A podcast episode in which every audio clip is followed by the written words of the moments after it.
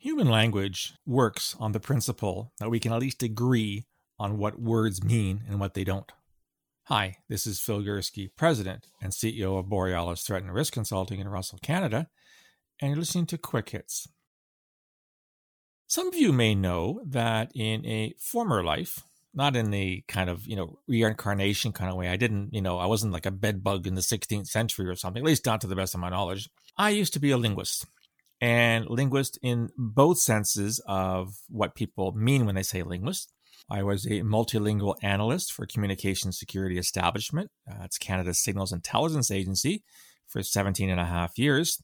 I also taught linguistics at Carleton University in Ottawa and even did two years of doctoral studies at the University of Toronto in the early 1990s. So I, I was kind of the, the whole breadth of the term linguist. As a result, through much of my career and much of my non career, my hobby, my passion, revolved around language.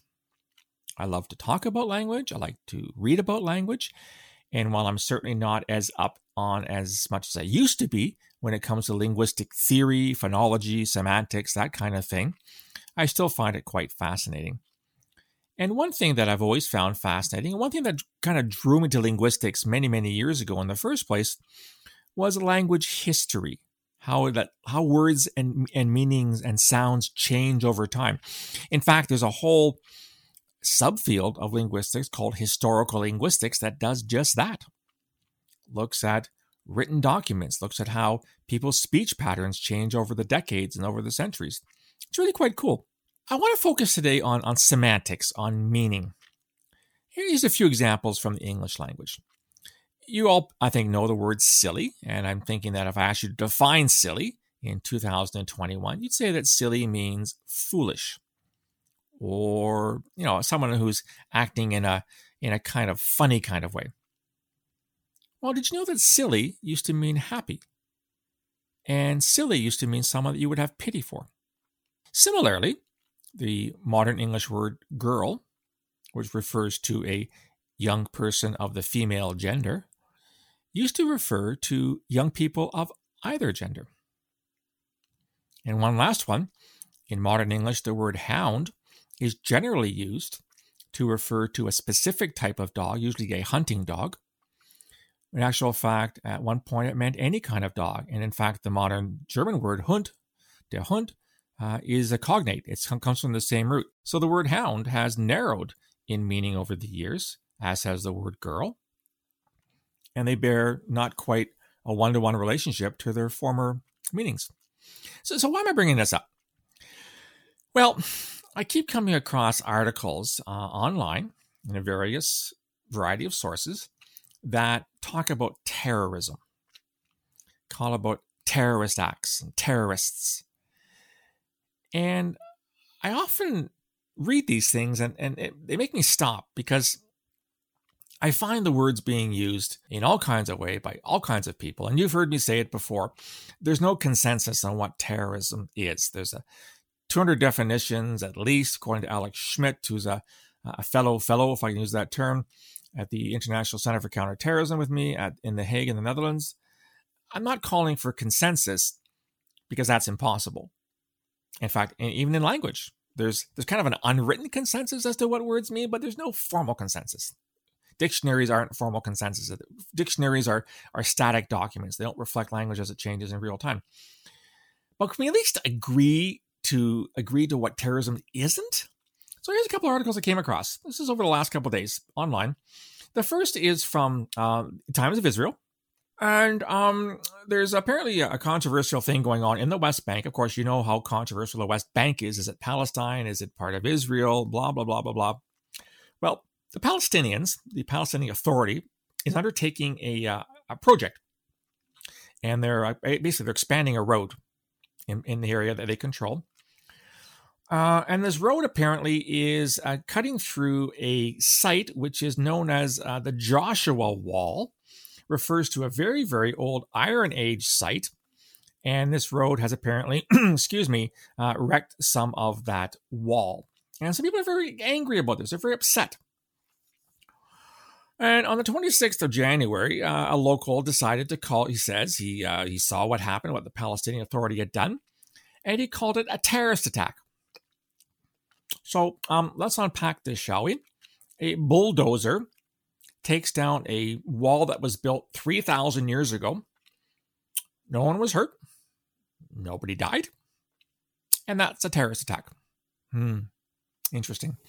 The second story comes from actually from the, from the National Post, which is a, Canadian newspaper. Uh, and there's this student who goes to uh, Carleton University. He's a PhD student uh, in Ottawa.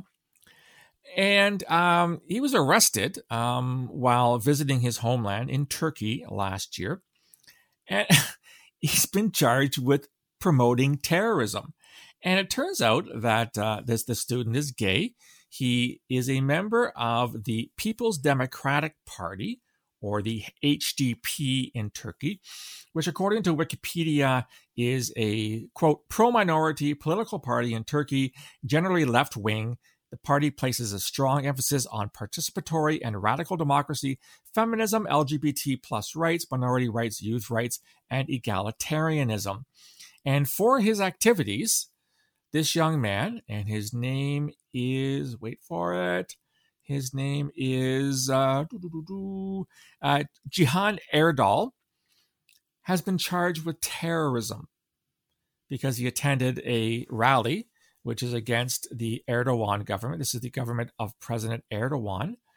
And the government now says he's a terrorist. For the record, the HDP is the third largest party in Turkey. It's it's a it's like the, it's like the NDP in Canada, left of center, not the government, but a significant party. So we have these two instances here where the taking down of a 7,000 or sorry, 3,000 year old wall and taking part in demonstrations against the government are both called acts of terrorism, and the participants are called terrorists. Uh, no. Sorry, uh, Jewish West Bank uh, settler. Uh, no, the taking down of a wall is not an act of terrorism. And no, President Erdogan and your other minions in your government participating in a demonstration against your policies is not a act of terrorism. I'm sorry. I'm sorry. It doesn't work that way. Can we please at least agree that certain things are terrorism and certain things aren't? I mean, what point is there talking about demonstrators as terrorists? What point is there talking about people who build roads as terrorists?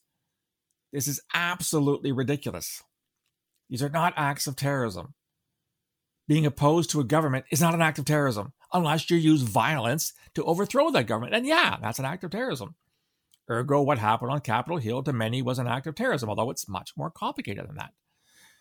Building a road is not an act of terrorism unless you deliberately blow people up when you're blowing up rocks and I'm, I'm not going to take a position on a seven or sorry seven. Why keep saying seven thousand? Three thousand year old Iron Age wall.